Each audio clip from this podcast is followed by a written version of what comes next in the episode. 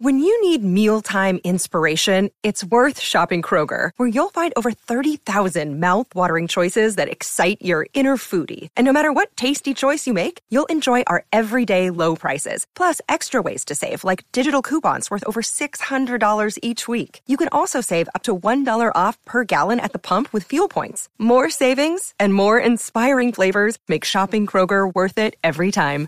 Kroger, fresh for everyone. Fuel restrictions apply. El futuro tiene nada más que la confrontación.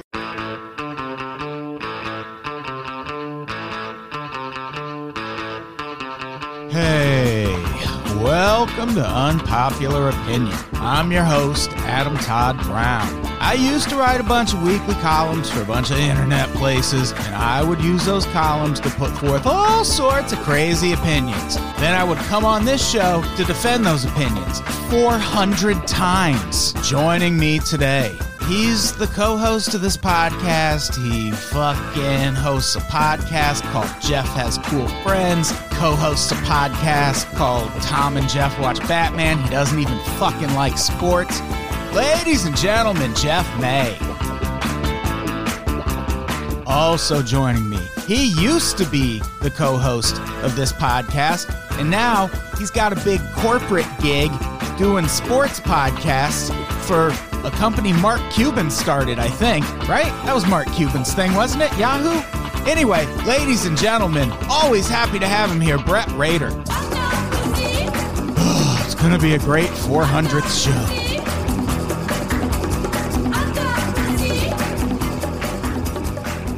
Hey, everybody. Welcome to the 400th episode of Unpopular Opinion. I'm Adam Todd Brown. Jeff, stop it. I, again, People are watching this time. time. People are watching this time. I understand that. I and they can see whatever it is that you're doing right now, and it's 400 episodes of old. Adam, stop it. Wow, you're you're being a dick as usual. That's that's Jeff. Everyone. Also also here, Brett Rader for the 400th sode.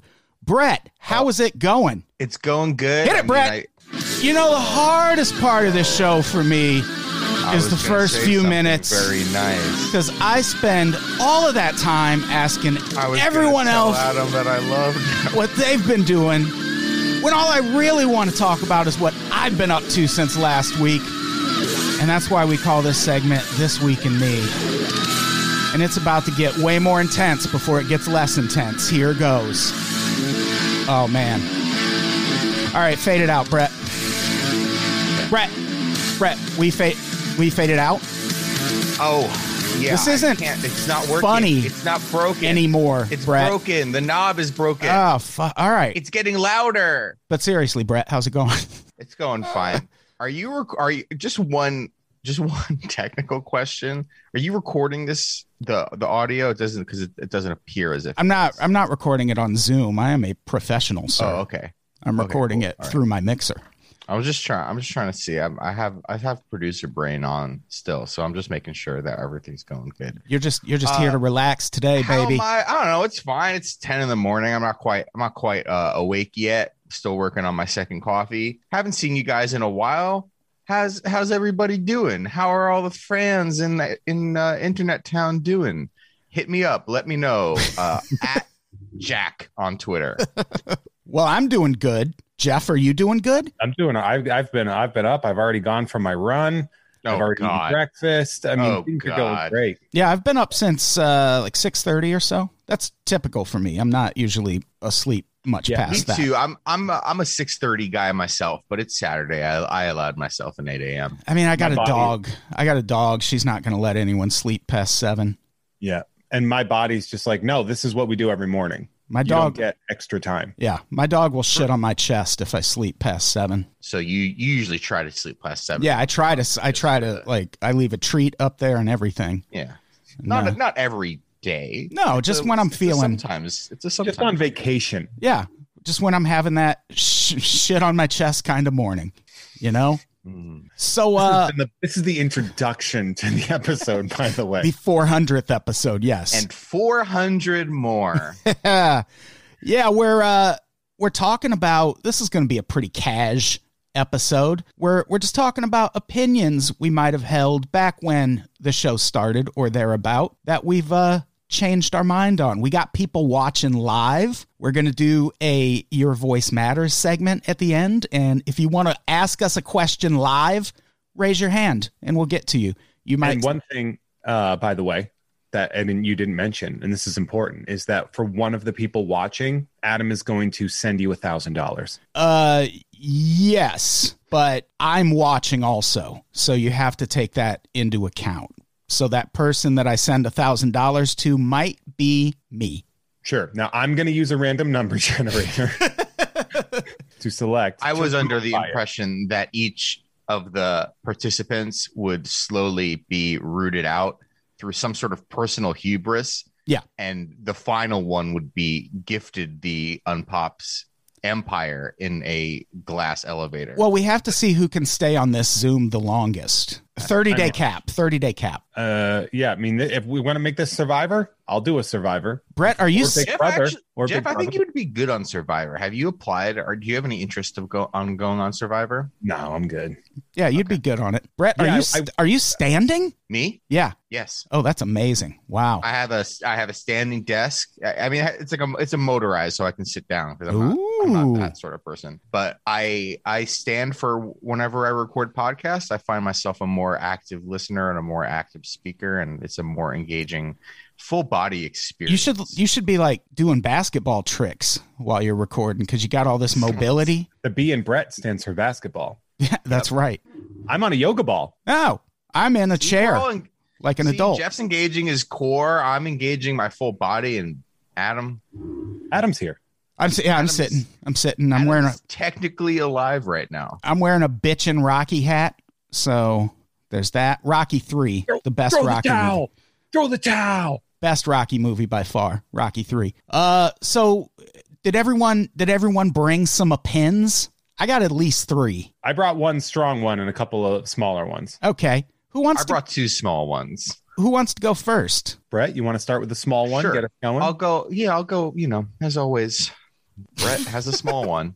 Um, so I'm going to start. I think it's going to be easy. The prompt for the episode again was, you know, opinions from 2013 when we started the show that maybe we've evolved past in the last eight years. And to be honest, I can't really remember much about eight years ago. And I think Is it because gonna you smoke easy. weed every day? no, I, no, I don't. I do. Um, like right now. Prior to two, 2013 i i did but actually I, since then i kind of have been. Anyways i think it's going to be very easy in this episode to say like oh this tv show is more racist than i thought or this movie is more sexist than i thought or homophobic or whatever which is good. Yeah. which is, it's a good thing that in the last decade we've really noticed some of these things a lot more. I'm gonna my first one is gonna be more sort of emotional in that it's like something I've just learned about myself now that I'm an older man in my in my mid to late 80s.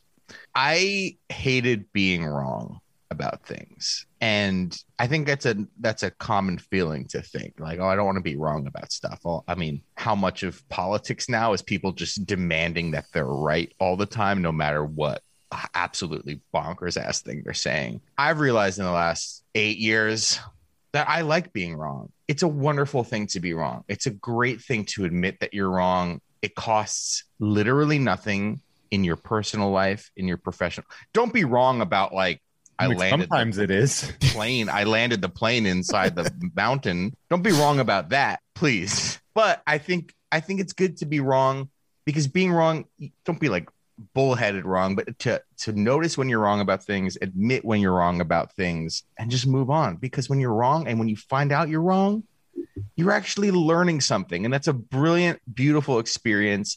And something as a younger person, you just want to be right all the time. You want to you want to stick to your guns. And now again that I'm in my mid to late upper 90s, I just I just don't I just don't fucking care anymore. And I just I'm so excited to be wrong about things. And I don't have like a specific example. It's just something that I've been thinking about. I mean, that's a very mature take. Yeah. I'm grown It, up. it kind of seems like you're like seeking being wrong. you're like, No. no, I prefer to be wrong. No, I mean I I don't have like a I don't have like a, a I don't have a, you know a, a, a crazy like mind blowing revelation here. Other than we've been asked here in this prompt to look back on the eight years and see what's changed about us, and I and I've noticed in myself just like a, a willingness to to just you know be wrong, not be just not be as intense about my opinions. We're getting the episode started off great with just such a fucking milk toast. It's a very bong rip answer. It it's is, Like you but just like took a rip and we're just like, you know what, man, being wrong is actually right. Yeah, no, you're right. But I don't know. But like, okay, what do you want me to, to say? Like, actually, No, you're doing great. This- I think it's a good answer. I don't know. And it That's where I Good answer. And we good don't have to. We don't have Good to spend answer. that much time on it. But I, I implore everyone at home to just like think about it, man. I think it's I think it's a thing that you can kind of apply in reverse to to stuff like uh, arguing politics with people on the internet. Like, what do you care if you're right and they're wrong? Like, are you are you going to change that person's mind? Are you going to flip the Republican Party back to being semi-normal, one constituent at a time? No, you're just going to frustrate the shit out of yourself. So, yeah, I think I think a similar thing is you don't always have to be right. Sometimes you can just let people who are wrong fuck off. Yeah, I mean, that being said, like people, many people are fucking really wrong all the time, and I have no time for them. And I'm not gonna, and I don't really create a life for myself where I have to argue with people. I just don't like arguing with people in general. But you know, I've just even noticed in myself, you know, at a, at a younger age, I wanted to be steadfast in my opinions, and now I just really don't care. Well, I think Cool, you're I'm wrong. about something. Fantastic. Oh, that's great. That's great. that's fantastic. I love it. Jeff. Uh okay, I'll start with the my big one. How about that? I'll, I'll, uh, okay. how this um uh you can't say whatever you want just because you're doing stand up. Oh, yeah. Hmm. Uh, I would say that uh, th- there are words that should be disallowed and that that certain people shouldn't be allowed to say. And I used to say like, but that's the point. Is it's the theater. You know, it's it's not blah blah blah blah. You know, I'm I'm not saying it to be racist. I'm saying it to call attention to it or, or something like that. No, Yeah. no, I don't need to do that. That's The nobody- transgression is the is the art. Well, it's it's yeah, and there were times like, and we've we've talked about this before, and I'm assuming you both have seen bits, jokes that I've done that I have since shifted very far away from because they used words that were very divisive and hurtful to other people. They were done in a way to be subversive and call that concept stupid Yeah. but that doesn't matter. The the intent of of the the usage doesn't usurp the actual usage of the words. And i was very sort of libertarian about comedy back in the day. And i've since um grown slightly which is ironic because i think a lot of people in our world have done the exact opposite because they saw one man become very successful doing it Yeah. and you know the, the i know the stand-up scene has become uh excessively divisively toxic because of that uh and i think uh you know obviously you know the shift has come more recently it wasn't like we recorded in episode 1 in 2013 and then in 2014 i had this revelation and it's been this way forever i mean it's it's a relatively recent over the past couple of years way of re-examining my views on words beyond just intent Right. and i and that's not to say that like if you say one wrong thing it's cancelable or i also don't see that intent doesn't matter in stand up i'm saying there are certain things that just shouldn't be said by certain people Yeah. It's a different world now.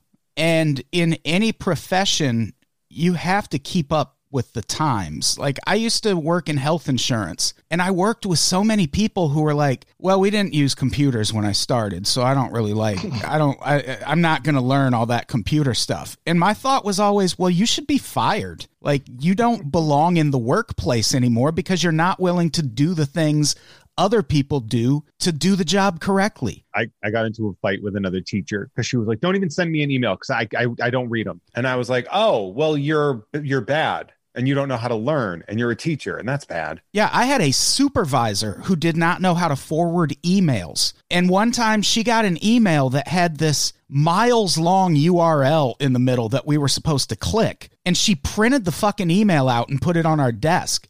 And I'm like, I can't click that link from this piece of paper, you maniac. And I feel the same way about comedians who are like, What? I've always been using these words. It's just comedy. It's like, man, comedy is different now.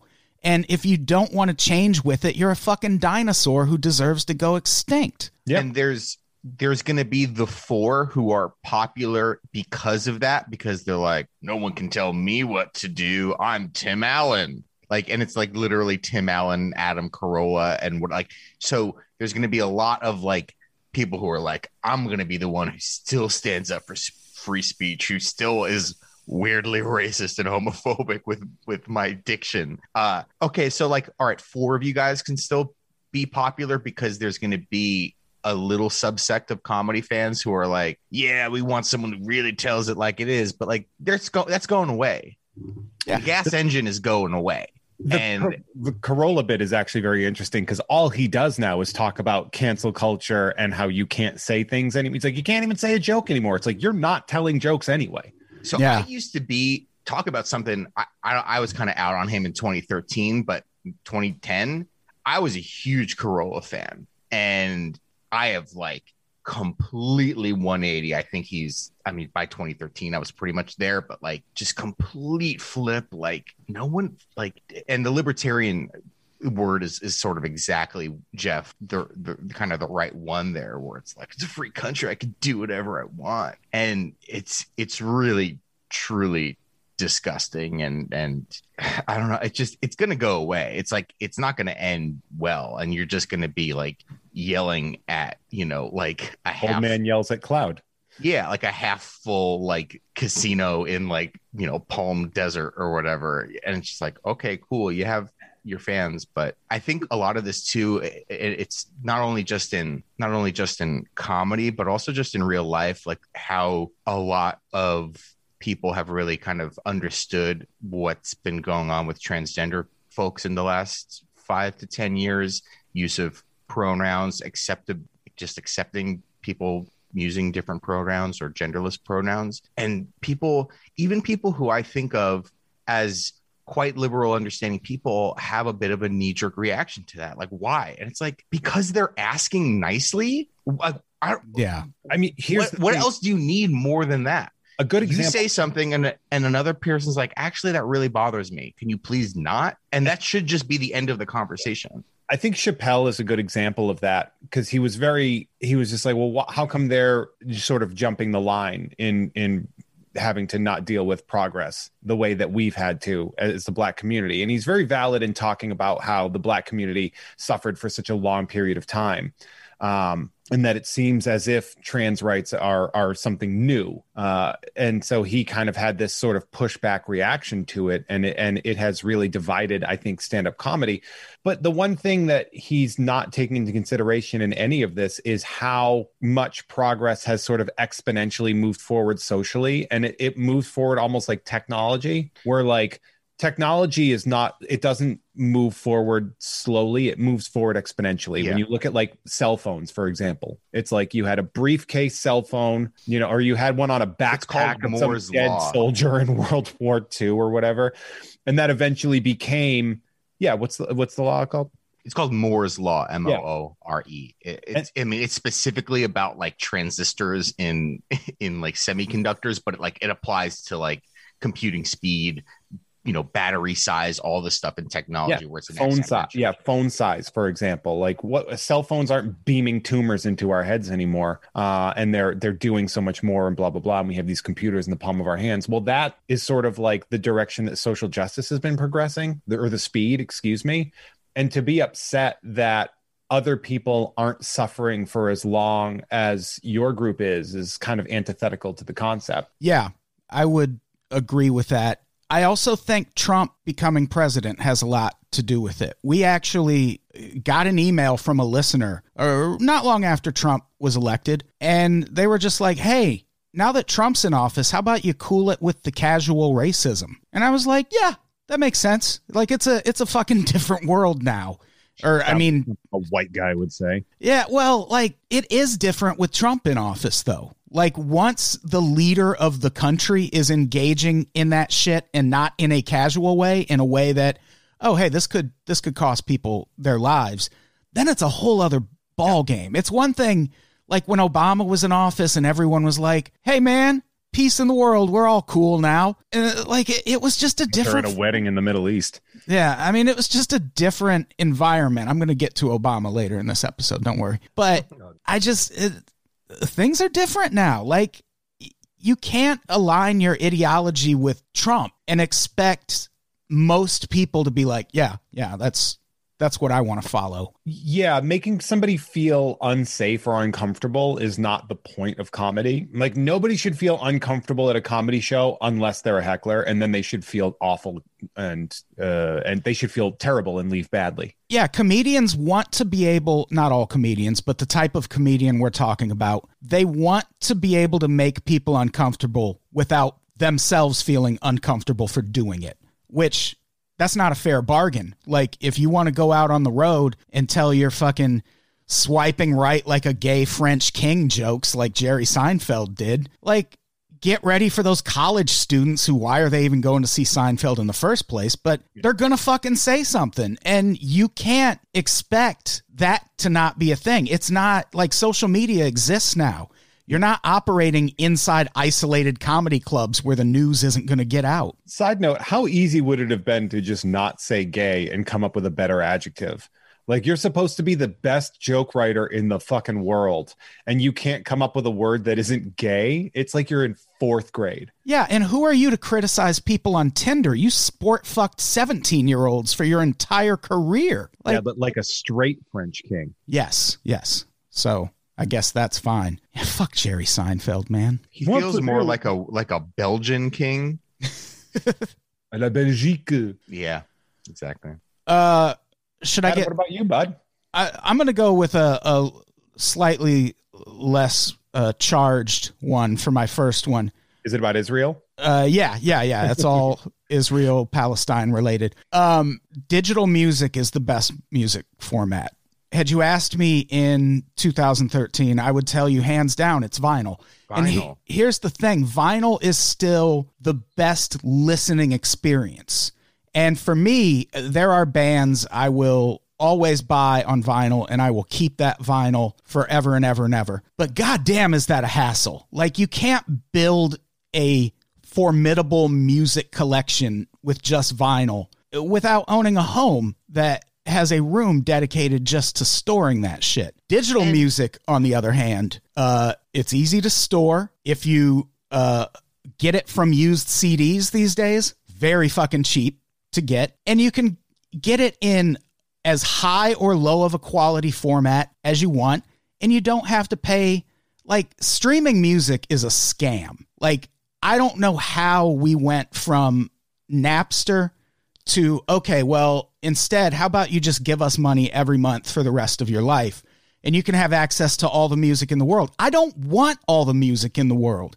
Science has proven having too many choices actually kind of bums you out. So I bought I bought a fucking iPod in 2021. Granted, I bought it on Etsy from a guy who retrofits them with 2 terabyte hard drives. So now I have an I have an iPod that holds 400,000 songs. I'm going to be able to just put music on that that I can keep the rest of my life. For the rest of my life, I might have to take it to a repair shop and replace the battery, but that's so much easier. I'm gonna steal it. I Don't. very much agree and very much disagree. Let's hear it. Yes, digital music is so much better than fucking vinyl. Grow up. And with with all these things, whether it's digital or vinyl or CD, yeah, you can just say, oh yeah, it's uh, you know, the bit rate. It's got the bits. It's got 24 bits. It's got 16 bits. It's got the kilobytes per second. it doesn't matter if you're listening to it on air. If you're listening to it on AirPods, what's the fucking difference? It's about it's one thing the actual quality of the sound file or the vinyl pressing, great. But in the end, it does have to be con- you know output through speakers. And if you're listening to it on shitty speakers, or if you're listening to it on AirPods, which are a great, brilliant device, they're not for sound quality. No. They're about ease of use and they're about quick, easy integration with a phone.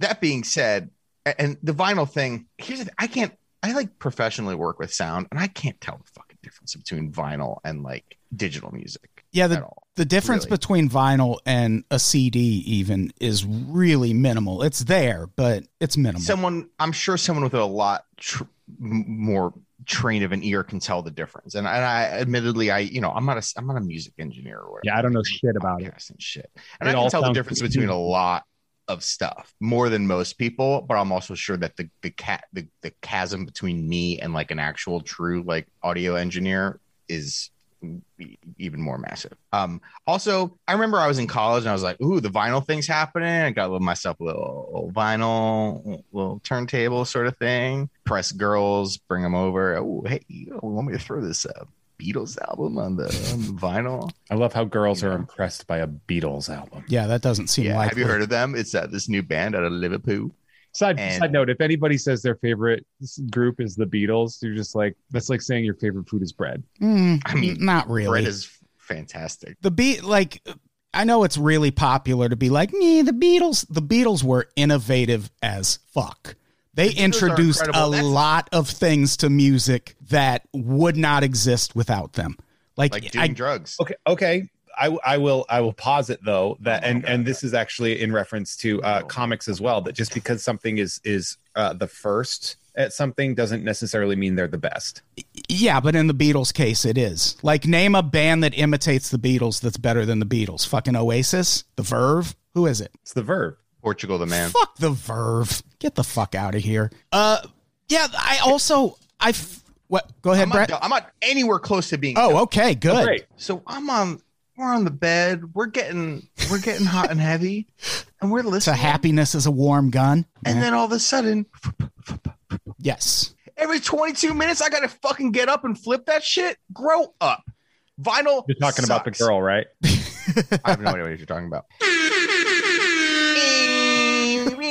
okay. And then, okay. So that's the vinyl thing. Vinyl's a pain. If you love it, great. If you have the this high fidelity amplifier and these, you know, four thousand dollars speakers you got from like the home theater section of Best Buy, good for you.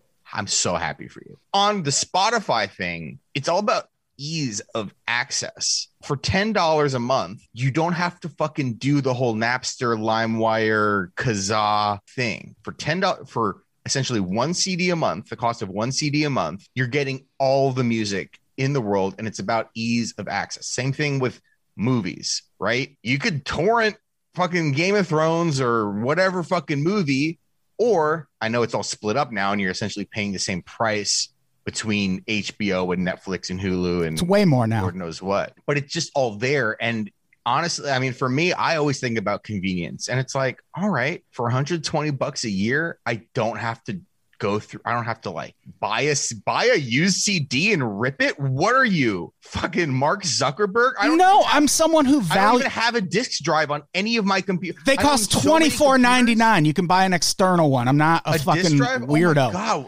Here's Oh the thing. God. The reason you feel that way and most of the world feels that way is because I don't know if any artistic medium has been devalued more than music. Like I don't Oh, pay been, yeah. I don't pay for music was our national fucking motto for like five years. And when bands got mad about it, we had the gall to mock them over it. And it's like, they are being stolen from. Like we wouldn't like we wouldn't stand for that now, but it's Not just developed to the it's m- most content. It was all I right. will- If you wanted to read a fucking article, you had to buy, you had to stick a quarter in the little thing and buy a New York Times or buy a Time magazine or buy a Rolling Stone. And hey, trust me, I work in digital media. I've been- I've been laid off before. Like it had like whether it's um, editorial, you know, print work or music or video, it's like it all needs to be free now. And the the digital advertising market is is, is another fucking giant can of worms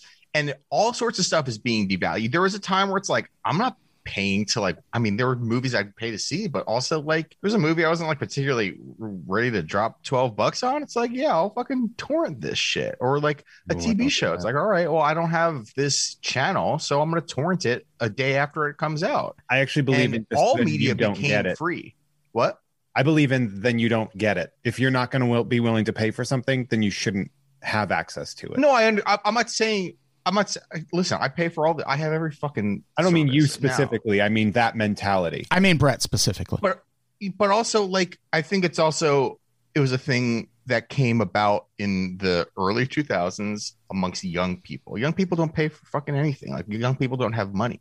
Well, people do that Even with jokes now. They think that they they just swipe, you know, screenshot a tweet, cut your name out of it, or just fucking copy it and share it. Yeah, and it, it I I know I still participate in that in a lot of ways. Like every time you take an Uber, you're fucking over an entire industry that was doing fine before they showed up. But Do you I- mean taxis? yeah, Depends what Yeah. city you're talking. It To be fair, I, mean, in never, lo- I never yes had a no. good experience in a taxi. yeah, I've had There are certain s- plenty of negative experiences in a fucking Uber too. Lo- New York has figured out taxis and they have like a robust taxi infrastructure and they try to protect those drivers. But Los Angeles, I was just I'm surprised that every single I was person just- is not dead from drinking and driving who's been who lived in Los Angeles prior to 2010. I'm Like, I was just no way to get a taxi. in that- I was just using an example. city in the world. and like for me with music it's at least one way i can like stop devaluing things like music means a lot to me like it's one of the reasons i got hired at cracked because no one fucking knew anything about music at all and it's a thing that exists that people like to hear about and music means a lot to me and i want like i don't want access to everything like i want to be able to open something and go all right here are the fucking 148 artists I like the most. And I know everything I listen to, even if I put this bitch on shuffle, I'm going to at least kind of enjoy it. And there's not going to be an algorithm that's trying to steer me towards something. And like with vinyl, vinyl is is a thing that yes, I'm still going to collect vinyl when it's a band I really really really like. Like I'm not getting rid of any of my Mariah Carey vinyls, for example. Uh That would be a crime. yeah. Uh, I mean, they're worth a shit ton of money. So it would be, it would behoove me to let them go, but I'm not gonna. That said, that's kind of where I'm at with vinyl now is buying it and reselling it. I set up a fucking eBay store for that. You can make some goddamn cash doing that. and uh, that I'll engage the in. collectibles market. This is the, my Right, fucking yeah. world. And boy, I mean, if you look at like behind me, these are all trade paperbacks. They're relatively worthless. It's very rare that you're going to find a trade paperback that is worth anything, but they are collections of comic books, which are worth a lot of money. So, like, the way you're describing vinyl is the way that one would describe what we call floppy copies, individual comic books. Yeah. It's like I don't need the collectible version of the thing because I can get a collection of something and it's more easy to consume and it ends up costing me less in the long run, but it doesn't have that collectability factor and that desirability of the people that want it. And therefore the value is fixed. Yeah. And it, I don't know, it's, uh, it's enjoyable. Like it's it, like when you find something that you know is going to be worth money and that shit pans out, it's great. Like the, the example I always bring up is the Lady Gaga art pop album that I bought the day she announced she was dropping that R. Kelly song from the album. I was like, oh, that album's going to be worth some money someday. I How many did you buy? that's the thing. I only bought one because I was kind of broke at the time.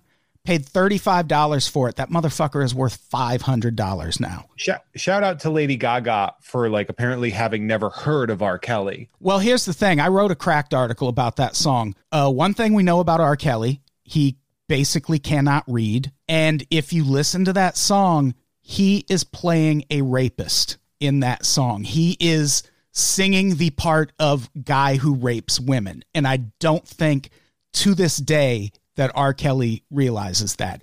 Lady Gaga tricked him. things to worry about.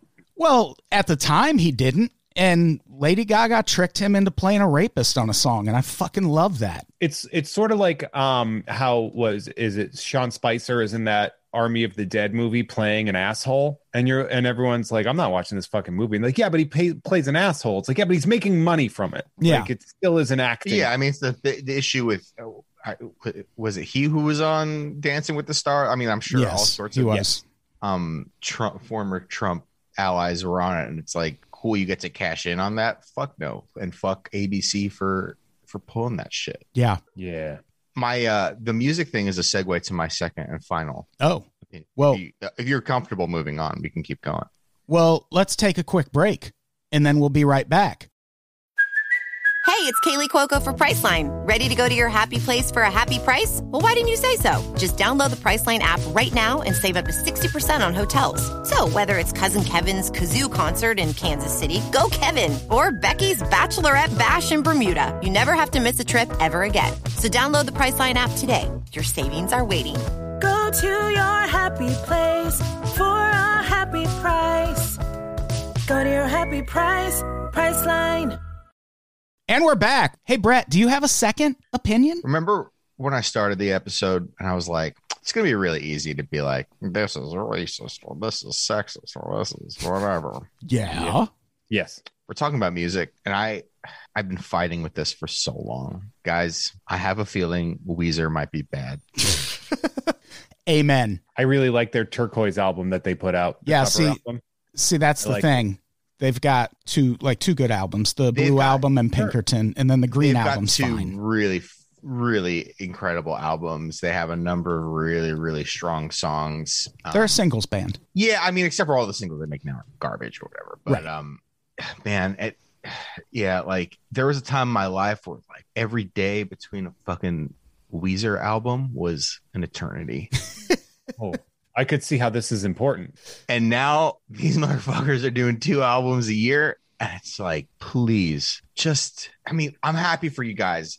Make that money, go on tour, do the Weezer crew, like support your families, create generational wealth. But man, this music is just like so weird and bad. I, I think Weezer's doing what they want because they have fuck you money already. They don't need to continue building wealth. They got wealth. Um, I think they're doing what they want. Um, Well, it's bad though. It's bad. I mean, Yeah, it's bad. It's bad. it's i mean to some people i mean i don't i don't necessarily throw too many aspersions at art because i like a lot of things that a lot of people are like oh that's very bad like i love the streets i fucking love the streets grime music i love the streets The streets and good. you can say that but i have tried you know a lot of people i'd be like you're gonna i think you'll like this and I, and they're like this sounds like someone throwing tin cans down the stairs like the difference is the streets doesn't have such an almost revered history. Like Weezer start Weezer is one of those bands to me that is very similar to the Foo Fighters. The Foo Fighters have exactly 3 good albums and they all came out prior to the millennium. like everything else it's just been diminishing returns and they're still huge. They're still in fucking car commercials. There's a foo fight a new foo fighter song in mlb the show.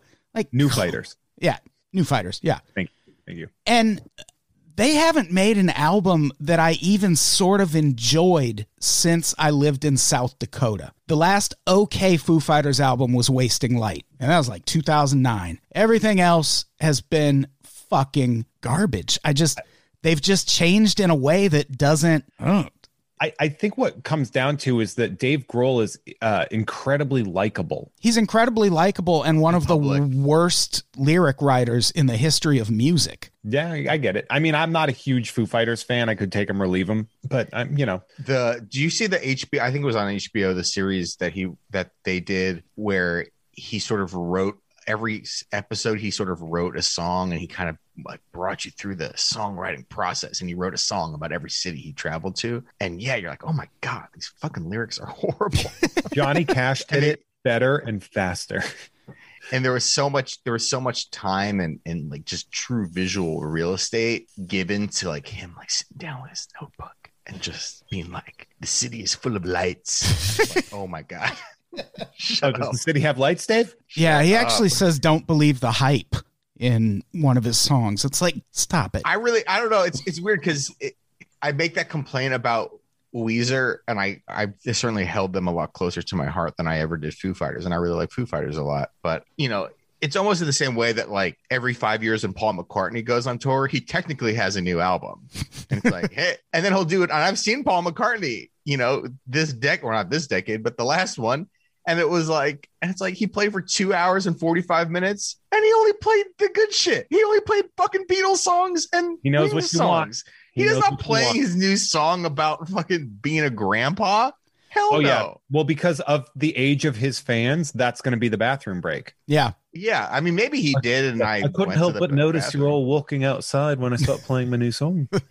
No, he knows what he's doing. And something with Foo Fighters. Yeah, maybe they'll play the one new song that's on a Ford commercial or like some sort of like Yeah. action laptop, some sort of laptop that you can bring into like a, a war zone. Yeah, show I'm, me. I'm waiting for the Foo Fighters Super Bowl. I don't know if we're ever going to get it. I feel they're they're very deserve. I feel like they're deserving. guys. Yeah, I mean the Foo Fighters have a lot of hits, and I've seen them in Oh, yeah. concert a few times, and they're they're great in concert. I just I don't know some band like Billy Joel got it right in 1993. Billy Joel was like, you know what, fuck Killed writing new songs.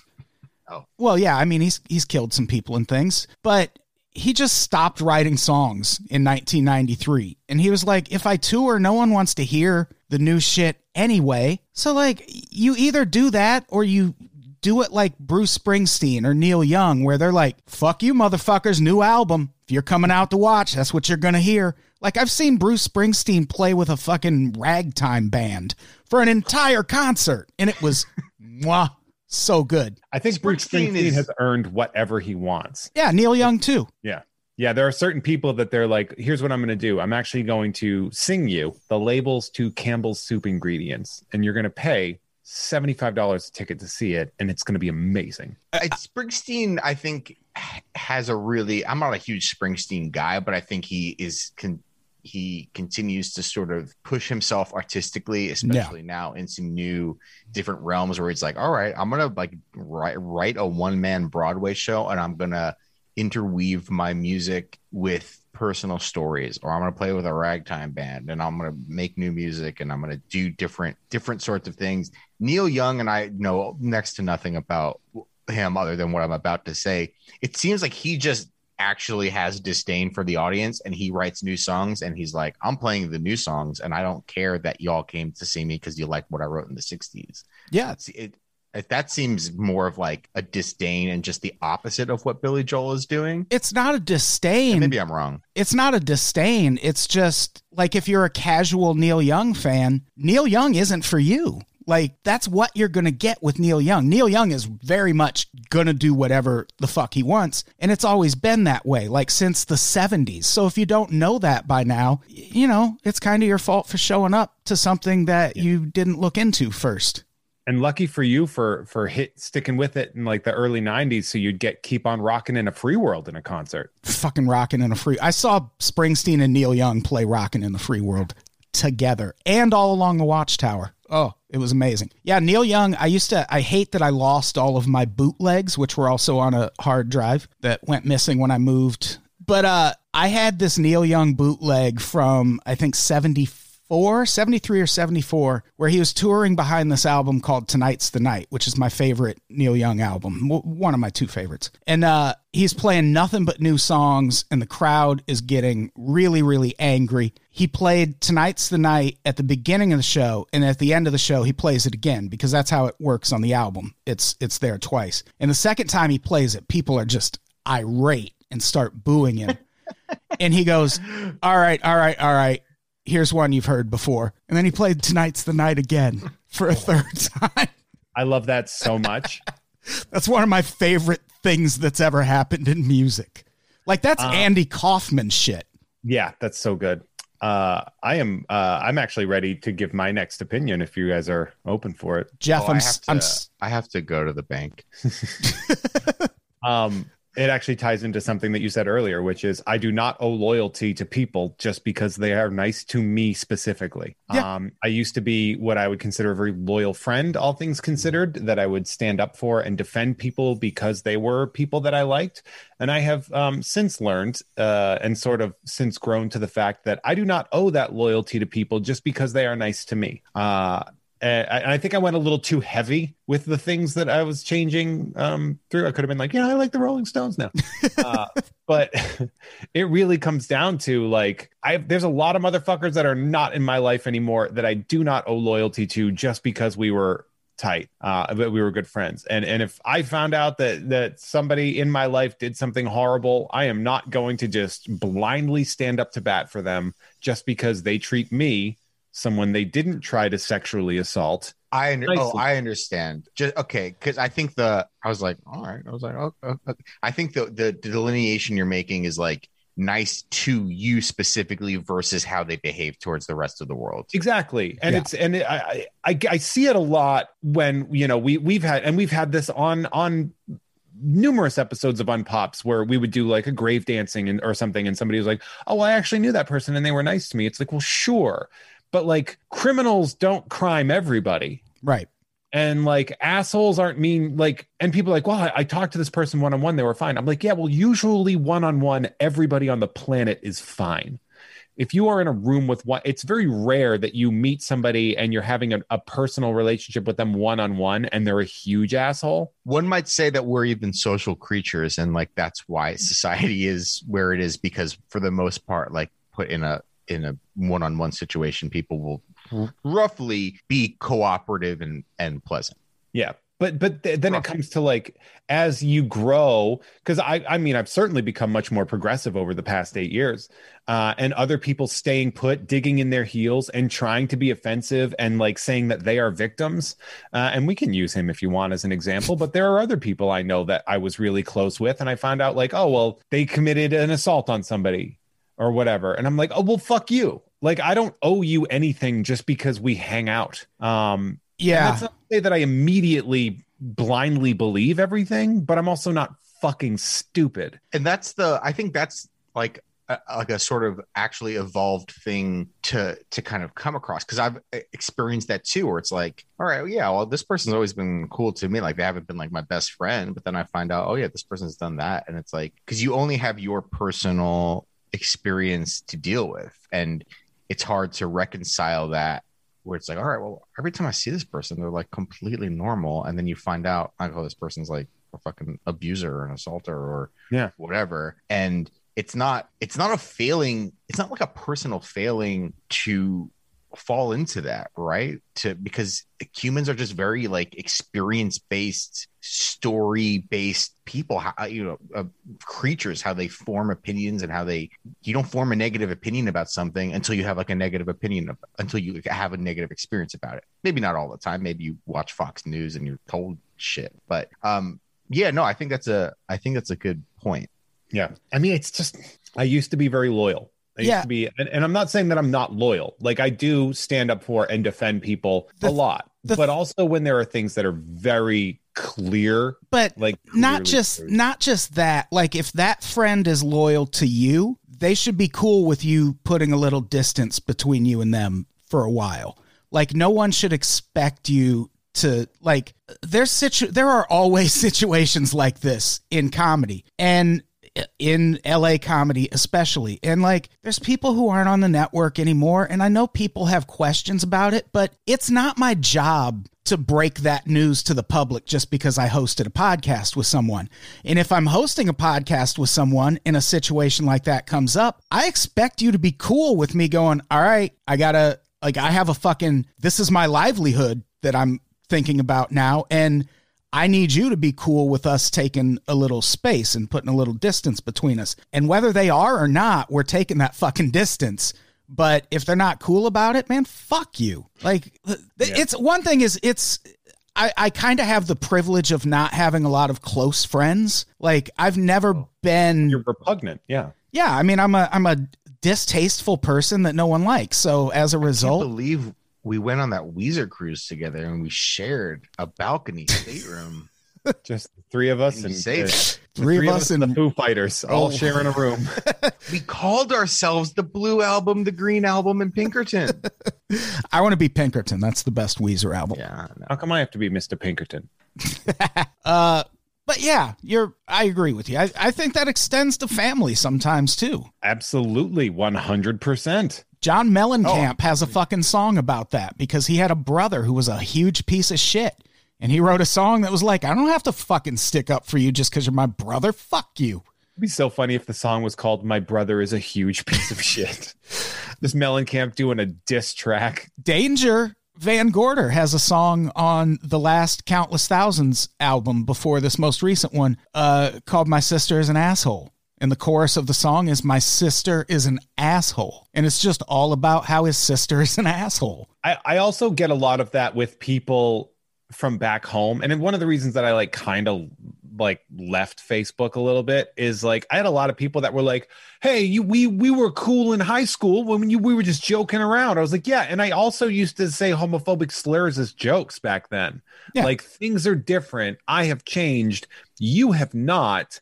I owe you shit. Yeah. That that whole thing. We're from the same place. Come on. Yeah. Fuck you. Yeah, none of that matters. None of that matters anymore. I can't I can't get over the just the general stupidity of that. Should should I do my my second one? I want it, Adam. Gimme. Which one do I want to do? Uh vaping should be encouraged in the United States. I'm not just saying vaping is cool. I'm saying vaping should be pushed as a way to quit smoking. As a nicotine cessation thing, not just like for people who don't smoke at all. Like No, no, right. vaping. Right, as an alternative to smoking, which is a thing you see in the UK. The UK does that. They actually push vaping as a tobacco cessation method, and it worked for me. Like, that's how I quit smoking cigarettes for fucking ever. for a number of my friends, And the thing about including it, Adam, who's almost I would almost consider a friend. almost, almost. Yeah. Brett's in that that Nah. middle circle, you know? Like, there's the inner circle, which is just me. And then, I'm in the asteroid belt. you know, yeah, but We've met. That's how I vaping talk about Adam.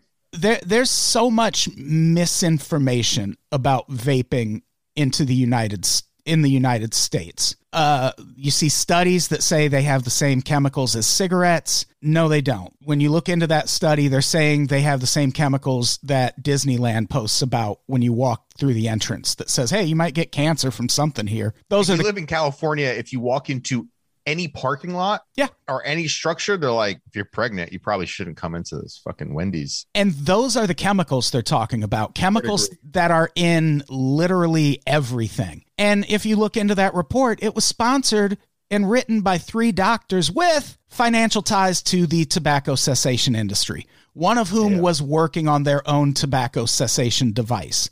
So it's very much in their best interest to be like, "N- no, don't vape. We don't know. It might give you cancer. Man, cigarettes give 600,000 people cancer in the United States every year. They kill 400,000 people. And we have the gall to fucking ban Juuls from convenience stores. Okay, real quick though, how cool are cigarettes? They look pretty cool. They do. I'm not going to deny that. You- Haven't Oh, seen a fantastic. cool looking vape. There's no such thing as someone vaping cool. Smoking cigarettes, man, just ripping butts. Oh, yeah, it looks hardcore. It looks great, but it I just I don't get this push to ban things that hurt like like oh, well 20 people got a, a lung injury from vaping. One, no they didn't. They were vaping bootleg weed cartridges, which Yeah, I I remember when that whole that whole um vape vape summer hot vape summer sort of panic came about, and uh my brother occasionally like rips a Juul on a Saturday night at the bar, and my family my family had a fucking meltdown about this shit. Yeah. They're like you're vaping. He's like, yeah, I'm, yeah, fucking a Juul or whatever. I'm at the bar on a Saturday night, and there was just I mean, I think a lot of this gets back to like how the news pro how media processes stories that they have to sort of frame a story and like this report says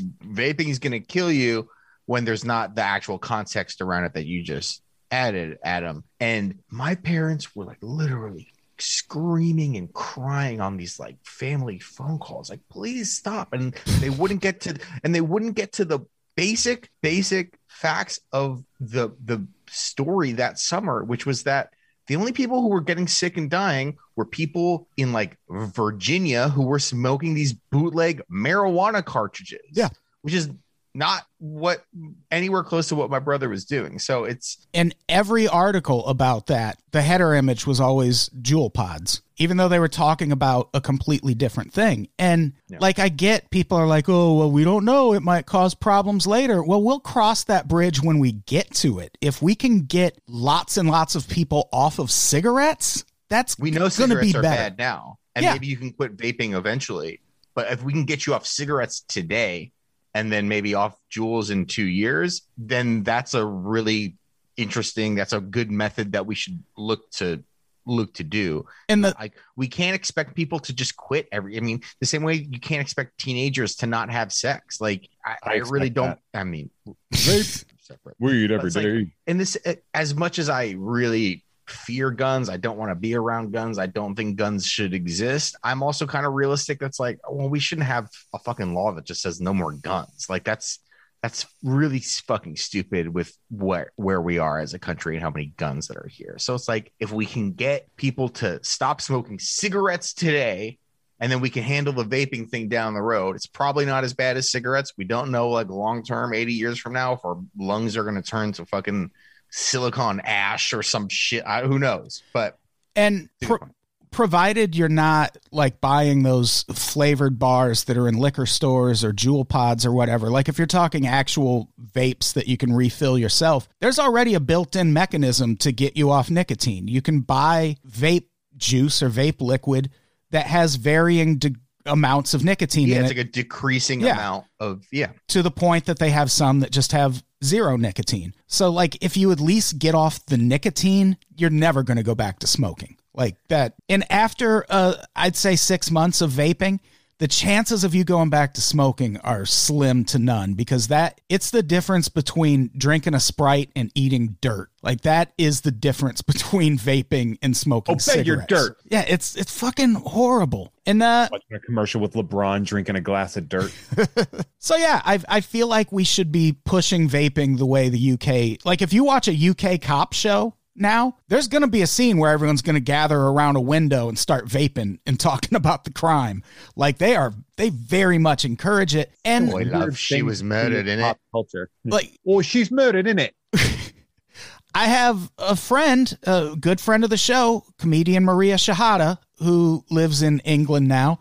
And when those stories about vaping came out, she stopped vaping and started smoking again. It's like, no, that's not, don't do that. It's dangerous, isn't it? It sure is. Oi, Oi, governor, what you doing putting a cancer in your body? in it, In it, right, bruv. bruv, in it. Hey, bruv, bruv, in it, gov. Brett, you do some. Hey, how you doing? I'm from London, England. Gabagoo, you piece of shit. That was good. That was That good. was good. Yeah. Northern England. Yeah, that was from that was from like Hull, the Hull area. And also, provided you're buying it from an actual uh, dispensary, vaping weed will forever be fine. I Very- just want to point out in the chat, Yeah, Juan very says vape guns. Vape guns every day. That's the comment. I got one word for you. Ready? Vape guns. I'll give you a Sold. million dollars. Sold. Uh, does Does anyone have any more opinions? No, No. let's answer some stupid questions. I, I have one more, and it's just that Obama was just an okay president. Now, please take into consideration best president in my entire lifetime. But here's the thing all of our presidents suck. And Obama, in a lot of ways, was no exception. Still the best. Still, I think, represented us on the world stage better than any leader. I'm just saying. He had, Yeah, I mean, there's I think there's a lot of I mean, I think when you do that job for eight years, you're not going to come out clean. I don't think. To your point, has any president really done a good job? nope. Honestly, I mean, the best one is William Henry Harrison, who had the fucking guts to just die after 30 days instead of fucking submit the country to his whatever the hell he fucking believed. Because he was trying to be a tough guy and got pneumonia. Yeah. It's so I don't funny. need a jacket, mom. Come on, shut up. Yeah. What am I, Back gay? in the fucking car. Dies. That's what happens when you're. What an idiot. I mean, especially after Teddy Roosevelt got shot and then continued giving his speech. Yeah. But yeah, I, like that seems like I don't know if it's as much of a thing now, but especially when Trump was in office, like you just couldn't say anything bad about Obama or people were like, "Oh, you're a Trump supporter now?" But like Obama's immigration policy was garbage. He treated the media like shit. He just wasn't calling them the enemy of the people. He just acted like they were the enemy of the people. The drone strikes were a fucking problem. Killing U.S. civilians with drone strikes is a huge problem. The I appreciate the Affordable Care Act, but he really kind of kowtowed to the pharmaceutical industry to get that passed in a I mean, we way probably that discussed it on early versions of the show, but the ACA is a Republican, you know, strategy. Like that's what Mitt Romney Yeah. Hi. wasn't. It, wasn't it? I'm sorry. Yeah. Massachusetts. We all had to get it. Yeah, Yeah, no, it, it was completely modeled off of what was was done by a, a Republican governor in Massachusetts. Yeah, yeah. Yeah. That's one one of the things about presidents is is yeah, like once you get to real politics, there there it's very difficult to get anything done that is uh, radical in any direction. Um, and there are people that have been very good people. I'd say uh, that were in, if, incredibly ineffective presidents. Like the nicest person that we've ever had as a president was Jimmy Carter, and Yeah. he sucked. He sucked. He was But bad. Jimmy Carter, I, I, although I will always say, like once Trump like decided he wouldn't get rid of any of his business ties or anything, The Onion did a an opinion article that was just a picture of Jimmy Carter saying, "They made me sell my peanut farm."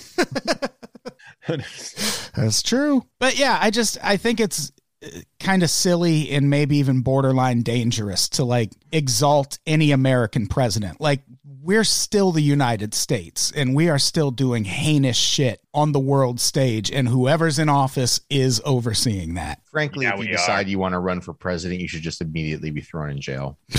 Both sides of the aisle. Lock them up. Yeah.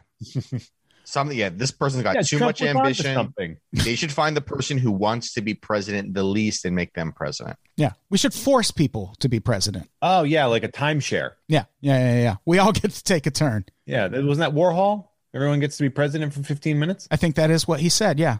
While he was in office, actually. Yeah, that was that was it. Uh, I believe that was a officially stamped. Yeah, tomato soup can. So uh, let's take another quick break and then we'll come back and answer some damn questions. And we're back. Well, we're back. And hey, here we go. You know, it's a big world out there. It's easy to feel like the things you say don't even matter. Don't matter. And I want you to know that's not true. It's why we call this segment Your Voice Matters, where we respond to your stupid fucking comments and questions and tweets and respond to them personally. Brett, we faded out. Yeah, I'm doing that right now. Brett, this is you to this isn't a fun bit, Brett. Will you please fade it out? I'm I'm I'm, I'm doing it. It's getting old. Whatever you're hearing is a is an audio hallucination. It is it has been faded out. Okay, thank you. Thank you. Uh, did anyone, I'm sure people raised their hands. We'll get to those in a second. If you haven't, raise your hand and uh, we'll let you ask a question right here on the show. Make sure your question is not uh, bad. Yeah, yeah. Only ask good questions. Uh, Don't ramble. should we should we hit a Twitter question first? Tweet that shit, Adam. This is an easy one. Who will win the Super Bowl first, the Browns or the Raiders? The Browns. Browns. Brown. Yeah, Browns 100. The Raiders, that was Andrew Hillary US, by the way, on Shout Twitter. out to Andy Healy. Uh, think about the Raiders. Too focused on all that Vegas tail. Yeah, probably. You got to go to a place where the women are ugly. Like Cleveland. Like- Cleveland. Oh, that's mean. I'm. I know. I'm so toxic. Come for me. The Raiders do have the best stadium in the NFL. That thing looks like a spaceship. They call it the Death Star because, uh, I'm excited to check it out. Because Ra- Raiders fans go there. yeah, well, yeah, too. Yeah, I, I want to go to a Raiders game at the new stadium. I just will not go watch the Bears because I need to be there no. as a neutral party who doesn't get beat to death. Like, oh yeah, fucking Jon Gruden. Yeah. Oh, I'm just a tourist here. I, I'm from I'm from Sweden. I just came with my my my chums to Las Vegas, and we want to take in an American Um, football game. I'm from Sweden, you fucking mook. Yay! How you Hey, doing? Hey, why don't you shut up in your fucking face? Huh? I'm here to watch. Why don't you come down to team. Oslo and say that to my fucking face? Oslo? Oslo. Oslo, Sweden. Oslo? Isn't that Norway? it sure is. Oh. but who cares? Like all Oh, those. you tell you telling me I'm a liar? Me a real Swedish guy? Here's the thing, though, about going to a Raiders game in Vegas is that is not Oakland. So, like, I have a be, feeling it's going to be a lot more chill. It's going to be a lot more be- chill. It's going to be, which is antithetical to being a Raiders fan.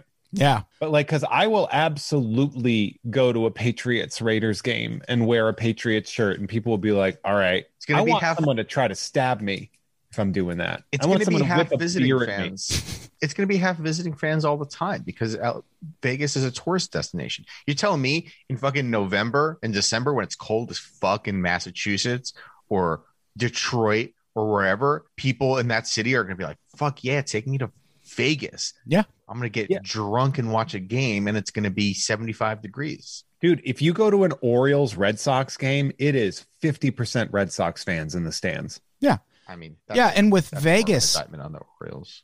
with Vegas, it's also a very easy place to get to from the Midwest. There are so many The hub, yeah. tiny towns or relatively tiny towns that all have direct flights to Vegas. And Sioux Falls has direct flights to Vegas. Aren't flights like subsidized by the state? And the- I would like, imagine. flights I would imagine Las Vegas uh, has sh- struck that deal with many airlines Yeah. to to try, try and create as many direct domestic options to get there. And they're Let's go to super Vegas. cheap too. They're very cheap, those flights. Should we take a question from the odd? Yeah, Yeah. let's give an odd quest. Who is who has their hand raised? Andres Alvarez. Ask us a question, pal. Howdy. Um, thanks for having us on. Congrats on 400 and welcome back, Brett. Amazing to hear from you again. Get to the point. I'm not going to be on the next episode. I, yeah, I, I, I figured. Brett's but just here as a guest. I, We didn't hire him away from Yahoo Sports. I apologize for paid trying to compliment you for being a guest on the right show, Brett. Um, my my bad. Anyway, uh, simple one. Uh, what are opinions that you had that were unpopular but good back in the day, 2013, that you think have stayed well? Um, thanks for all you do. Uh, love you. Uh, This- good question. Um, opinions I had that were popular back that like Unpo- unpopular. That's the, the theme of your show, right? If I understand it correctly. So the the shit that we said that was divisive um, back then that has stood withstood the test. That's still time. good. oh hockey sucks. Fuck you. that one I that one I still stand by. Um, I- I'll say one. Um, uh, fandom isn't precious, and uh, Star Wars is for children. Hmm. I buy that. It was a rare. It was a rare moment where I really agree with Jeff. I mean, I agree with most of the things you said today, but Star Wars is for children. Is like I want that tattooed on my I can't- chest. And let me tell you, from working for a toxic company that makes Star that made Star Wars fucking statues, those fans need to fucking go. Like the I- adult fans that are like, I'm gonna harass a 20 year old actor Yeah. because it didn't go the way I wanted. I hope every Star Wars fan that thinks they should have a say in how Star Wars goes, they should all be put in a fucking cage and drown. That's a little When- extreme. No, no, no, it's not extreme. the world would be so much better. Those movies really suck, but also I don't care. Like They're not for us. They're not. If a kid's got it on a lunchbox or a backpack, you shouldn't be getting upset that the movie's bad. It can be bad, it can be good. You also shouldn't be that stoked if it's good. It's on a kid's backpack. Sorry. I mean, good movies are good movies. Like, it's Yeah. fine. Don't tell me Paddington is for fucking adults. It's a it's a kids movie. Paddington 2 is for See, it's a, for He's children, to say it. but It's it is it's it's really good. It's very I'm- it's yeah. really which, just which means I'm contradicting what what you just said. Which no, is but you I'm not- should like good movies. Cruella is fucking great. Cruella is such a good movie. Yeah. And all these people that are like rolling their eyes about it that haven't even seen the movie need to fuck right off. But I think I think what Brett's getting at more is yeah, like a movie, but it doesn't. It's not your personality. Like It shouldn't be your personality. it shouldn't be a like a thing you wear like a, a badge of pride. Like wh- why? because I mean, you remember, like I was, you know, and I do material about it too. Like where I was like, Star, Star Wars was my thing back when it was at its lowest point. Like, Yeah. like I was, I was a Star Wars fan in like, you know, '92. Like, what did Star Wars have in '92? Like, it, it, they weren't even making toys at that point in time that were beyond fucking, I don't know, like shitty micro machines or whatever Yeah. um it's or like bendies like and that's fine but i was also a child and while that certainly shaped me and i understand that pop culture can shape our personalities as you can tell by my fucking career and background um i also do i don't hold any fandom precious i think i think there's there is nothing that puts fandom beyond reproach or that you should shape your life around Yeah, and it I get that it's a bummer when uh, intellectual property that you really enjoyed gets fucked up when it moves to a new medium or something like that. Like the Dark Tower series by Stephen King. My oh, favorite. that movie with Idris Elba. Woof, so bad. But Great those movie that everybody likes. those books are my favorite Stephen King books, but the movie sucked and it's like that's fine. Like it happens. Like I'm not it's not a thing that you need to get on the internet and get angry about, you know? Uh, yeah, it's definitely one of those things, yeah, where where you see people are like, "But this is not the way I wanted it." Oh, well, become a fucking director. Yeah, make your own Oh, you goddamn can't do movies. that? Shut the fuck up. Do you Yeah. know how many shitty fucking superhero movies I had to watch before we got fucking Blade? Yeah. And then like the glut the the the lack of good like of good superhero movies for for forever. And now everybody's like, "Oh, like Marvel movies, they're formulaic and it's like and they're great. Who Yeah. gives a shit?" Yeah, for me with Star Wars, like I aside from the first one, well, even the first one, but I didn't see it when it was in theaters initially because I wasn't I was like 1. But I saw all of them in theaters and I was way way into it as a kid. And then I'm old enough to where it just sort of died out to like the point where it was just people like Jeff who were like keeping that flame alive. And like when they came back, I was into it because I like the movies. Like I've there's aside from I think Solo and Solo's so good. yeah, Solo fucking rips. Uh, I don't remember whatever the other side quest movie was. Rogue Uh, One. Rogue, One. was- Yeah, yeah, yeah. I didn't see either of those in theaters, uh, but not because I didn't. I just had shit going on. But I've seen every Star Wars movie in theaters, but I just don't take it that seriously anymore. They're just movies, you know? I, I I genuinely stand by the fact, and here's an unpopular opinion: Solo is the most fun Star Wars movie that's ever been made. Uh, and I'm not saying it's the best, but it is far and away the most fun Yeah, of a, of, a, of an experience to have. It's so it's such a fun movie, it is. and and really that I think captures because also Rogue One is such is so dark and like I liked Rogue One a lot because it was so dark and because it was just the opposite of every other Star Wars movies that had come out. Because it's just it felt like a big, just sort of team up action movie. Spoiler: where everyone fucking dies at the end. yeah. it's a and spy I, thriller. I I liked it. I liked it. I don't know. I have a tough time with all these prequelitis movies. I, I Solo was fun, but I, I thought it was like ultimately forgettable. I just have a tough time with with with, with any of these movies where it's like, "What's your name, Captain?" Uh, looks at hand. Hand looks at guy drinking out of a red cup. Solo. Uh, yeah, hand solo. That's it. That's the ticket. And I.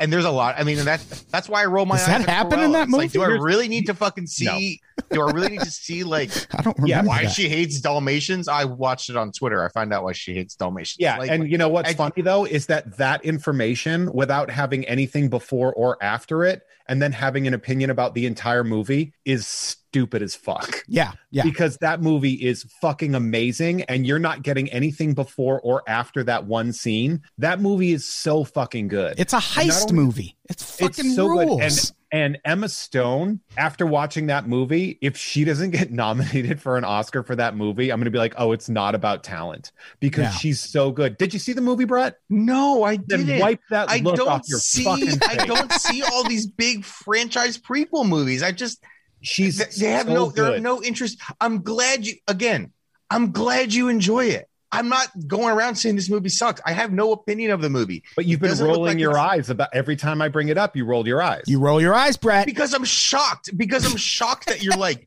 Emma Stone deserves a fucking Oscar for the I- Cruella movie. and I that is stand a by it, shocking yeah. statement. I- I'm sh- I, I I, know you it. believe it. I, no, I it's not that I believe I've never it. heard anyone say this about the movie. I, the movie's been getting a lot more good reviews than I expected. I don't see most of these fucking franchise movies because it's just like I've seeing a movie where like someone says their name for the first time is like it's it's just so uninteresting to me. I'm glad people like it. That's not what the I'm glad movie's about. like it, but, but I'm not. I'm not rolling around being like "fuck Cruella." Not at all. I really don't care. If people go see Cruella and they love it, that's great. If people go out and see Rise of Skywalker and they're really pissed off that it's bad, they're also they're wrong because it's like other people are enjoying it. I mean, I know lots of people who enjoyed that movie. Sure, Agreed. I don't. My whole thing is I don't care. I was shocked. I was more shocked by the statement that you were like, "This movie is the next Gone with the Wind." it's it's. I'm not saying that, but what I'm saying is I'm, that I'm just exaggerating. the immediate uh, like the idea that the the the twitter mob needs to dunk on something without knowing a goddamn thing about it except for one That's small fine. thing. That's what Yeah. Twitter's for. I've- I know Nobody's on Twitter. but that informed you and then Okay. you have preconceived notions about it. And what I was saying is like that's the kind of stuff where it's like, okay, I do believe that Emma Stone acts her ass off in that movie, and it is She's good in almost everything amazing. she does. It's she's so good in it, and like the subtleties and everything she does. But because it's a big studio event film, people are like, well, that it's not.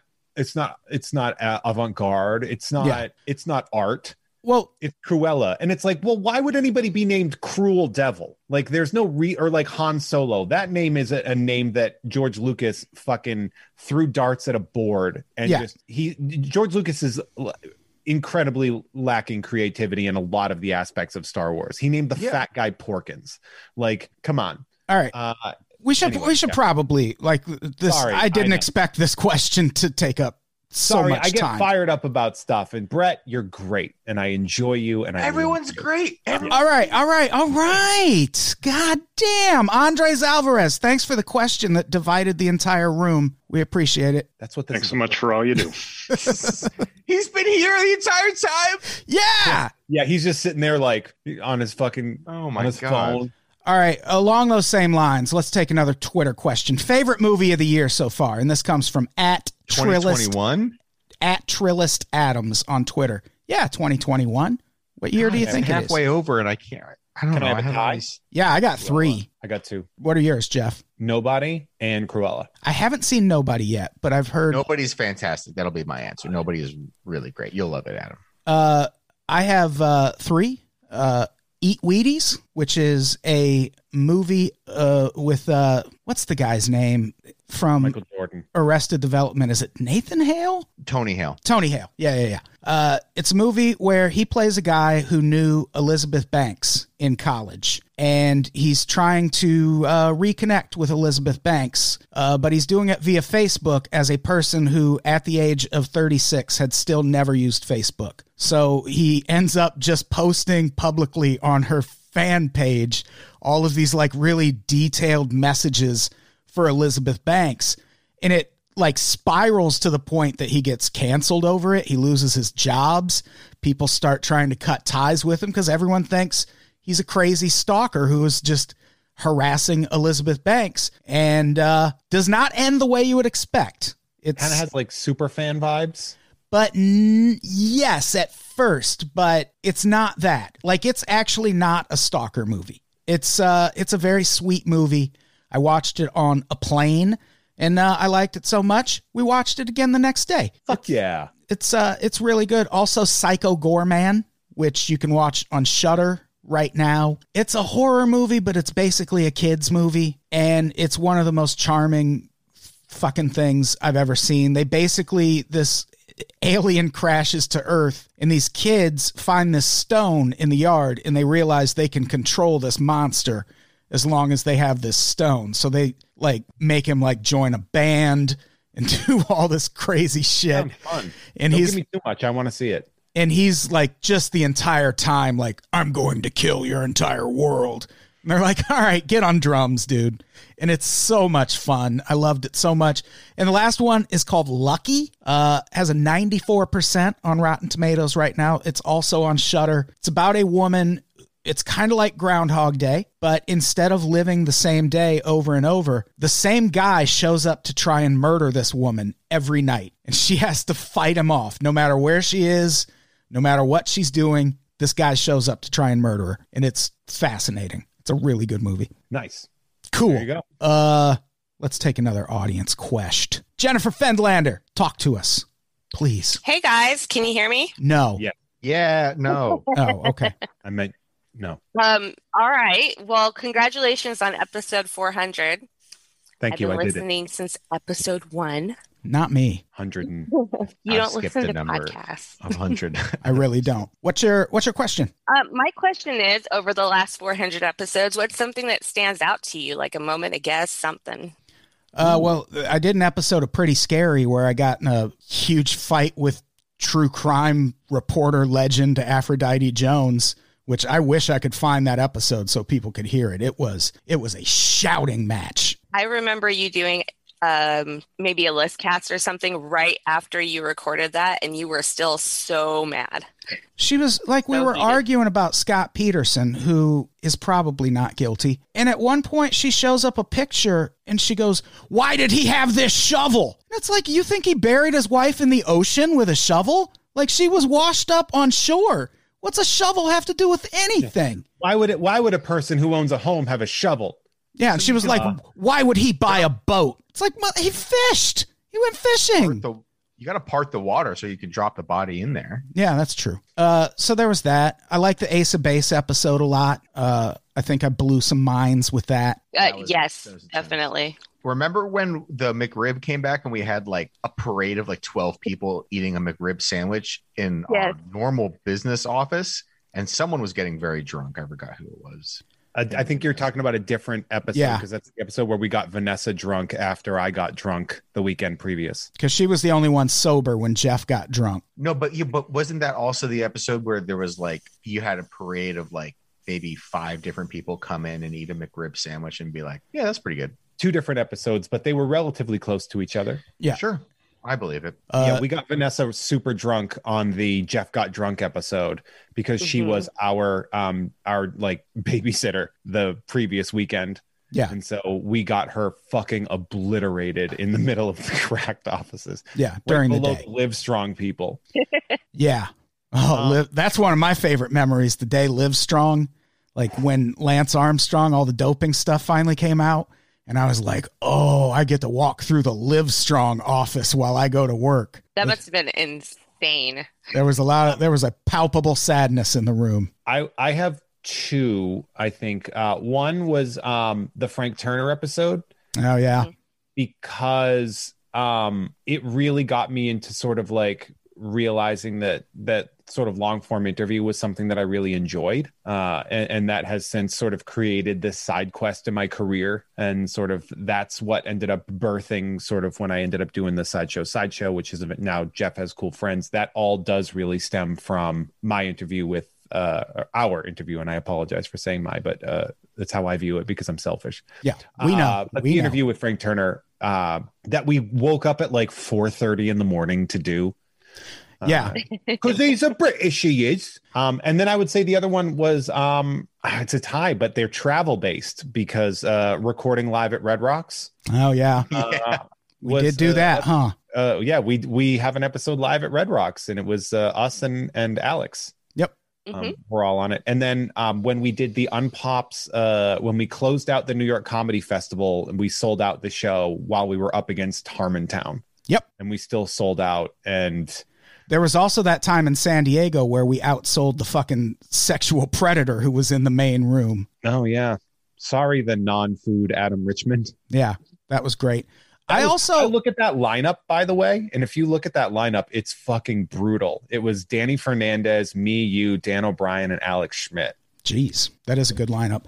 One more Yeah. thing, one more thing that that uh, I would mention that this won't be a, a popular one, at least with Jeff, but I think fastball at Chet's was a really fun and interesting thing because it worked and they actually showed up and did a fucking living room concert at Chet's. And I know he like badgered them into it, but he really didn't. Like the in, in the end, they came to a really positive agreement about how to do it. it. was a fundraiser. yeah, it was for Hurricane, uh, one of the Hurricane, what- whatever I fucking think hurricane, Hurricane Harvey.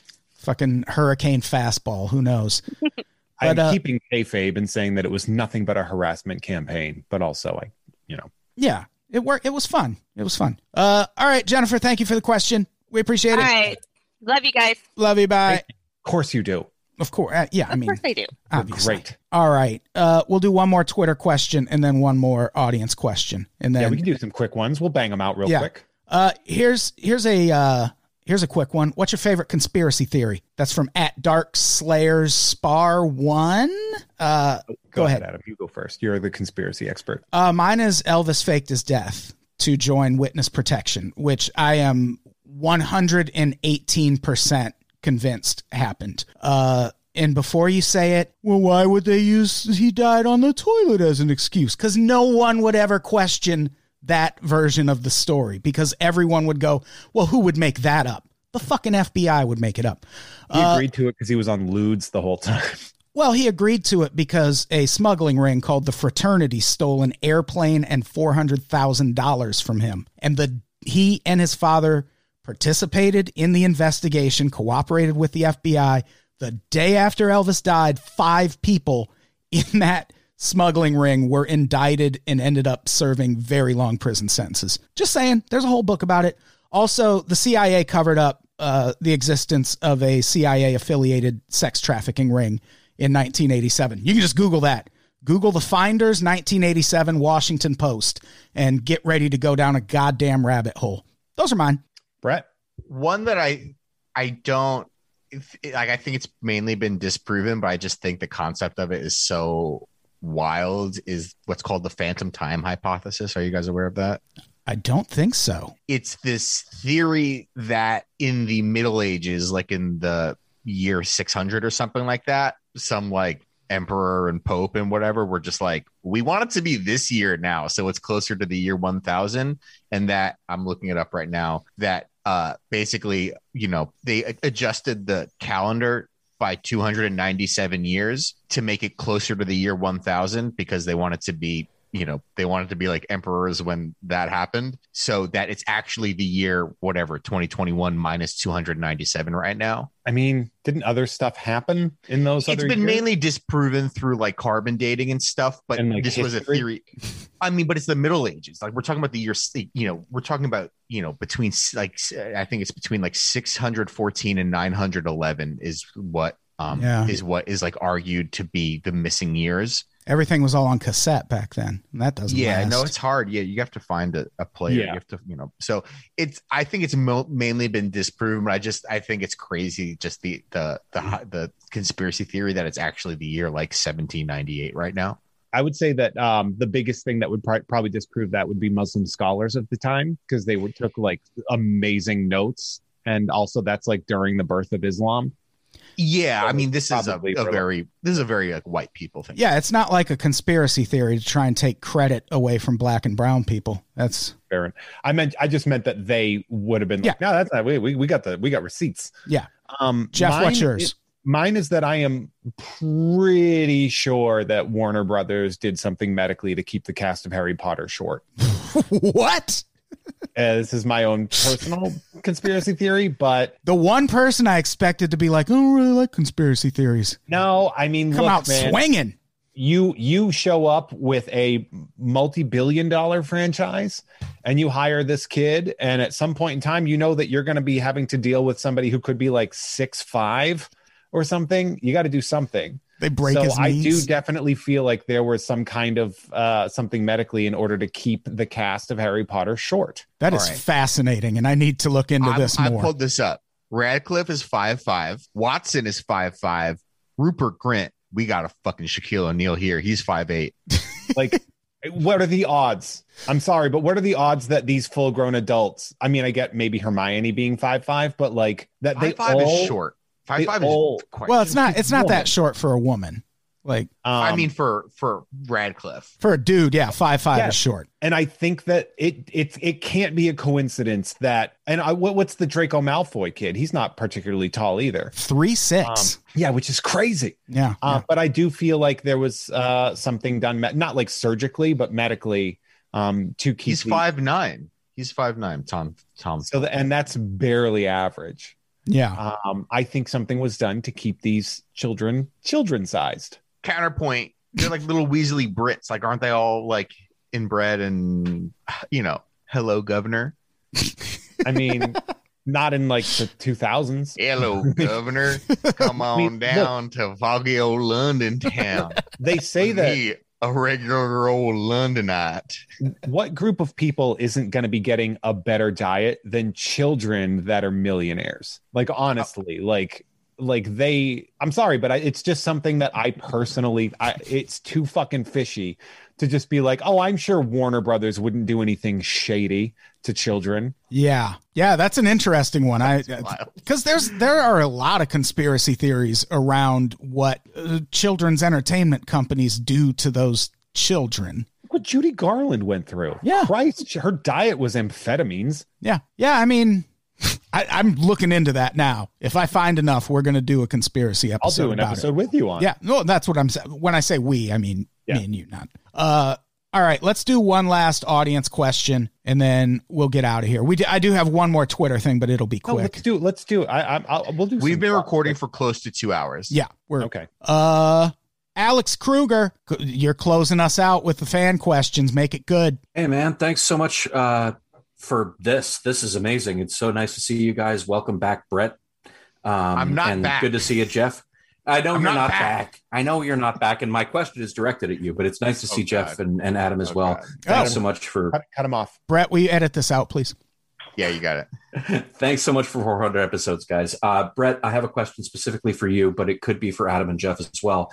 You are now, from what I understand, uh, working for a corporate environment doing a podcast. That might not still be true. Is it still true? I work in a corporate environment producing podcasts. Right. So my my question to you was how that environment differs from the Unpops environment back when you were working with with Adam and, and everybody, and whether it was a better experience or worse experience or a different experience. Well, there's been a few different eras of unpops. There was the cracked era, which was a corporate environment in its mm-hmm. own way, a different corporate. I I would say cracked, which was you know who who owned it? Who owned it? Like in 2013, I forget. Demand Media. Demand. Yeah, so they were owned by Demand, and then they were sold to Scripps. And I was a free. I was like basically a permalancer the entire time they were with Demand. And then after they were sold to Scripps, I was brought in full time as an employee.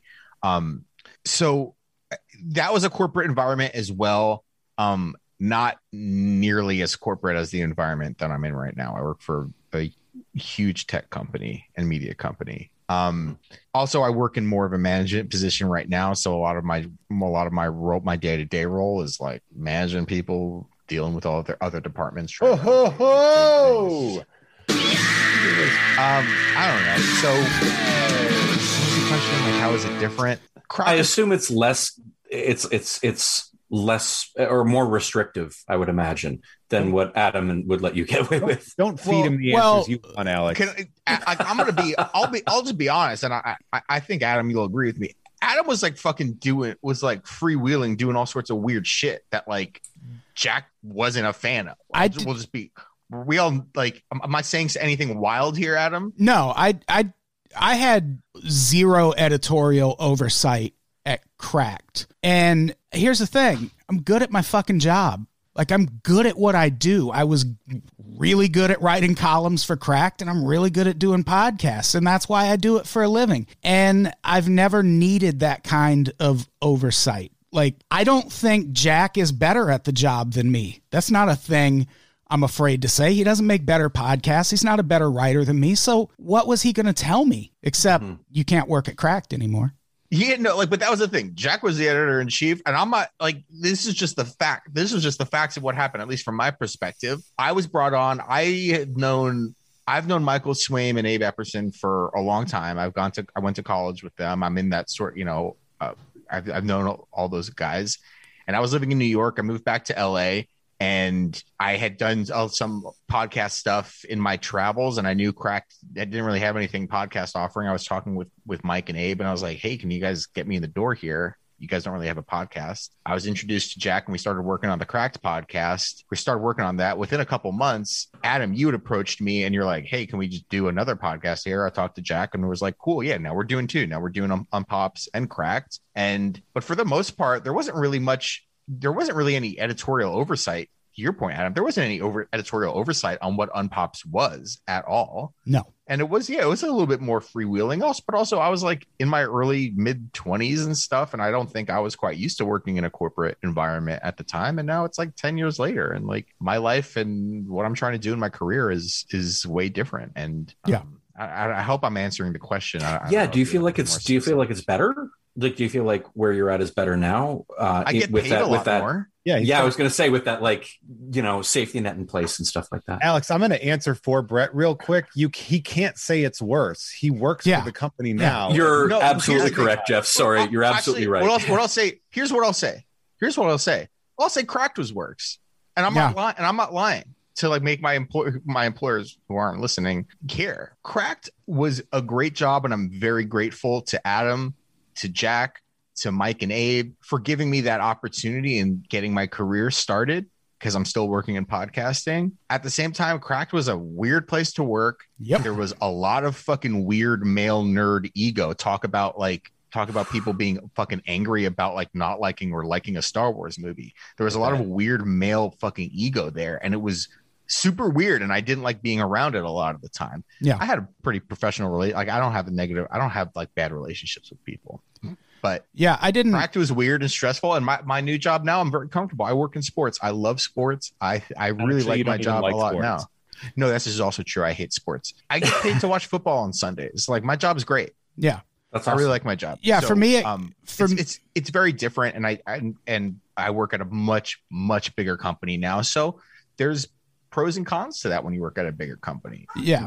It might seem otherwise, but uh, Cracked was neither my favorite job in this field, and I don't actually credit them with getting my career started. They hired me from fucking Playboy. I was doing all right when Cracked. You credit the health hired me. insurance company for getting your career started. I mean, I kind of do. Like, I got a, I had a part time job answering phones for doctors after hours, and it paid me. I, I got full health insurance. That's the job that got my fucking writing career started because I was working four hours, three nights a week, and getting full benefits. So then I, then I could quit and just write. I uh I my corporate experience was very different because uh the prestige that they sort of brought me in never really happened. They brought me in under this prestige. They also like painfully underpaid. Uh Mm. I've never seen I've never and it's like I have there are a lot of people that work at my the former company that I I worked for um that I very much like. Um but one of the things that I can safely say is that uh that company definitely undervalued talent um because they because it wasn't something that they sold. So they Yeah. they they were like, well, people can't buy this statue of your podcast. That's not what happens. Um, and so they didn't understand why hosting and doing podcasts was something that they should pay for. Uh, Sure. and it became criminally undervalued. The fact that I went out solo is, I think, it's harder to do because I don't have like I don't have a, a producer or anybody like that taking care of it, uh, and I have to do it all on my own. But uh, financially, it's it's more rewarding, and personally, it's more rewarding. I own it now. You definitely, it definitely comes across, Jeff. Jeff has cool friends is a really great show, and it it really shows that you are really happy where you're at. So congratulations, my friend. Well, I'm not happy. so nice. Thank you, Alex. Appreciate you. Why is everybody so nice on this? I was All right, um, Alex, I thank you guess for they're the all question. paying for it. Thanks a lot, guys. We appreciate it. All right, one last Twitter question, then we're getting out of here. Uh, why doesn't at Adam Todd Brown like sports? We all know that Hey There Jeffro is about the biggest sports fan there is. That's from Skinny Lemur on Twitter, and I will follow that up with Jeff in 15 seconds or less. Name four teams currently competing in the NBA playoffs. uh, in the NBA playoffs. The Phoenix Suns, the Mm-hmm. Nets, uh, the Blazers just got knocked out by uh, fuck. Blazers are not in it. I know they just got knocked out. I just said that they just got knocked out. Uh, Mm. Fuck me, man. Yeah, Yeah, I, think it's understand past. I think Okay. I think the time is past. Yeah, fine. It's fine, It's though. fine. Go ahead. yeah, I mean, All right. It's all right. I'm sorry. I, I don't have uh, a Hulu Live. Fuck 'em. I don't either. I have YouTube TV. I mean, that's fair. We love YouTube TV in this house. Yeah, YouTube TV fucking rules. I like it a lot. Someone said Jeff missed the Nuggets. What a Jokic. Get it, Jeff? Nikola Jokic, probable NBA, NBA MVP this year? He's a killer. It's about time the white man was represented. Finally, yeah.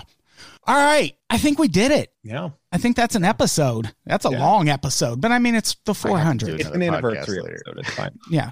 The wait till the 500th episode. That's going to be six hours long. Just kidding. We won't be a country by I'm then. busy that day. Yeah, same. Uh, do we have anything to plug before we get out of here? Patreon.com slash unpops, unpopsnetwork.supercast.tech. Uh, we changed the levels around. You can subscribe to just unpops for $6 a month, but you get nine bonus episodes. Uh, you can subscribe to Pretty Scary for just $4 a month, and you get four bonus episodes. Uh, or Conspiracy the Show for $4 a month. You only get two episodes of that because dad researches the shit out of that podcast. Uh, so uh, check all that out. You can we those new levels are available on both Patreon and Supercast. Uh, if you want everything, now it's ten dollars a month. I don't know how long you thought I was going to hold on to five dollars a month for all these podcasts, but Yeah. if you didn't get in early, too bad. And by early, I mean like any time over the past four years. Uh, Brett, do you have anything to plug? Guys, season of Big Brothers heating the fuck up. I got a podcast called Hey Julie. I'm taping it in about two hours. I'm glad I just did a two hour podcast right now. So I'm going to be fucking exhausted to do before I do my podcast. Uh, no Big Brother now, but the new season of Big Brother starts, I believe, Jan- July 7th, July 8th, something like that. I have a podcast with my friend Danielle. We talk about stupid shit. We talk about like movies and TV shows for 75% of the year. And then we become ultra nerds. You talk about Big Brother, a, uh, objectively bad reality show on CBS for uh, over the summer. So if you're interested, check that out. It's called Hey Julie. Otherwise, follow me on Twitter at Brett Raider. Jeff. Uh, Jeff has cool friends is available at patreon.com slash Jeff May, and you can get early access to that currently bi-weekly, hopefully more often uh, show soon enough once the thing starts picking up and I can uh, afford to be able to get more episodes made.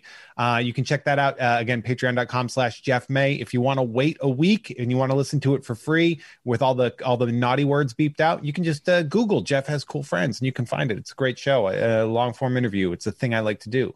You can also check out Tom and Jeff Watch Batman on the Gamefully Unemployed Network. And of course, you don't even like sports, a sports podcast about how Brett doesn't like sports.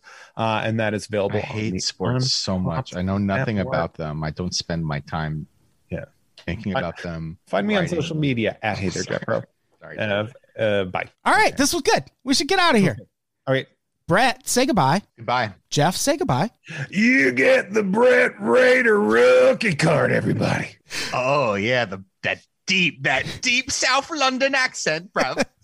Goodbye, everybody. We love you. London. Spotted T.